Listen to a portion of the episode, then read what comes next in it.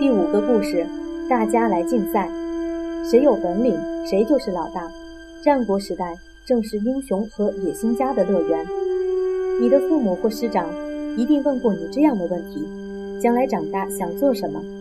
你的回答可能是科学家、教师、音乐家、医生、大文豪、体育选手。不过你要是西周时代的孩子，可就没有人问这类的问题了。那时候的人，父亲做什么儿子就得做什么。一个农夫的儿子不可能成为工匠，一个军人的儿子也不可能成为裁缝，因为一切都规定的好好的，不必选择，也不可能选个你认为新鲜有趣的职业来当做自己的志向。但西周过去了，东周来了。东周的前半段，春秋时代，大体上还维持着原先的规矩。到春秋时代末年，情况起了很大的变化。有一次，晋国和别国开战，晋国主帅宣布说，谁能打败敌人，谁就可享富贵。原本做官的可以得到更多土地，原本是平民就可以做官，原本是奴隶可以成为平民。这办法让所有的人都心动了，对自己的身份、职业不满意的人，这可是个大好机会。不过晋国的国君再也没有料到，他手下的几位卿大夫对自己的身份最不满意，他们很想自己来当国君。于是六个大夫混战了一阵，最后由三家大夫瓜分了晋国，他们分别成立了韩、赵、魏三国，如愿以偿地做了国君。历史的脚步由春秋时代走到了战国时代。战国时代最强的国家有七个，他们是韩、赵、魏、齐、楚、燕、秦，称为战国七雄。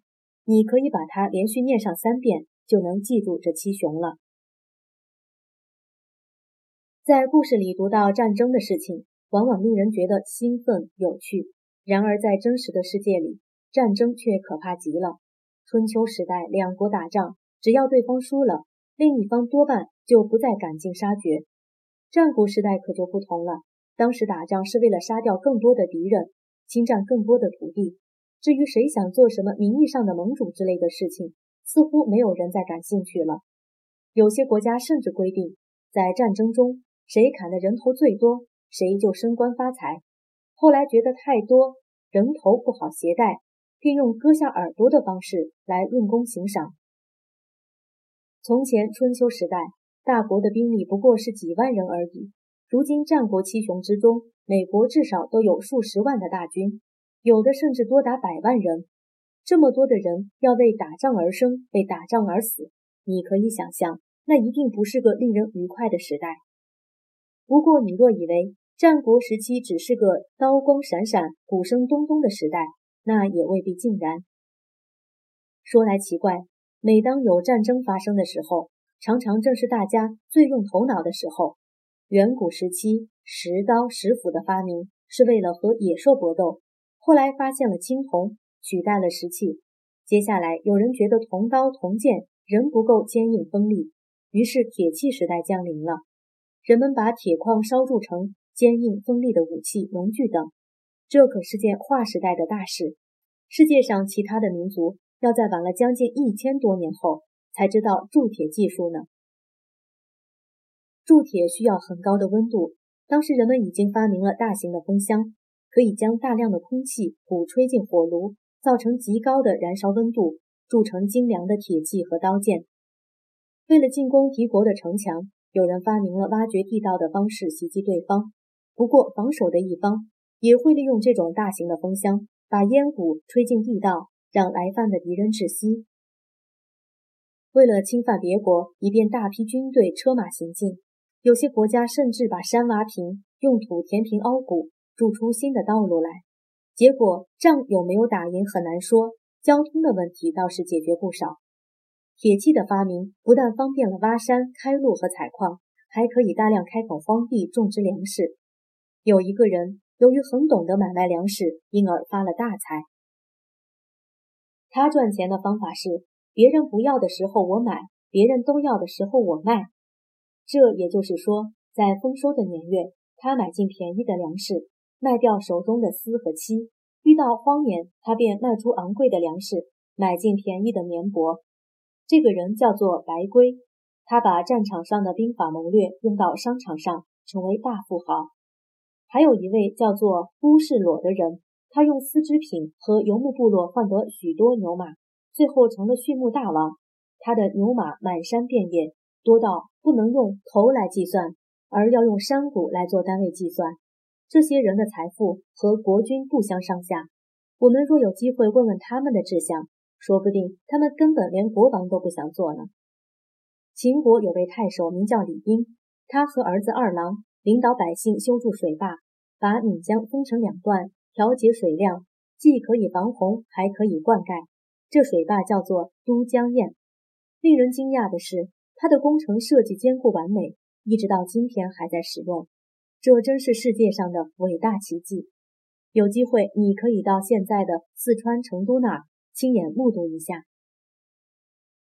战争会使人口减少，但战国时代的人口却反而大为增加，许多城市变得繁荣异常。像齐国的临淄城就有七万户人家，马路上的车辆拥挤，轮轴时常碰在一起，人们的衣襟连在一块，可以合成一片帷幕。街上有斗鸡、赛狗、赌博、踢球、弹琴等等娱乐，店铺有卖鞋、卖马、卖兔、卖茅草、卖酒、算命卜卦，琳琅满目，热闹无比。临淄城附近还有一座学校，叫做稷下学宫。你该记得，从前孔子收学生是不分贵族还是平民的。自那时候起，身份卑微的穷苦的百姓也有机会读书识字了。稷下学宫不但收学生如此，就连老师也是不分贵贱，只要有学问，就算是个奴隶出身的人也有资格受聘为老师。老师对于学问都有自己不同的看法，经常为了坚持自己是对的，可以辩论到口沫横飞、面红耳赤的地步。不过他们却认为，真理越辩越明，只有这样才可以启发出更新鲜的想法。老师还可以像从前孔子那样，带着学生们四处游学，和各国有学问的人谈论道理，向各国的国君贵族发表自己的想法，看看他们是不是能够采纳。以往封建大宝塔里的周朝人像个正襟危坐的学生，不敢四处张望，而战国时代人们似乎比过去更有信心了。你是知道的，学生放学后走出校门，叽叽喳喳吵个不停，闹个不休，大伙儿似乎觉得一天被规矩绑得紧紧的，出了校门便充满更多的活力。战国时代的人们就有点类似这个模样。说来听听，你想过长大后要做什么事吗？对家中长辈们的职业有兴趣吗？要不要试着问问他们对自己的职业是否满意？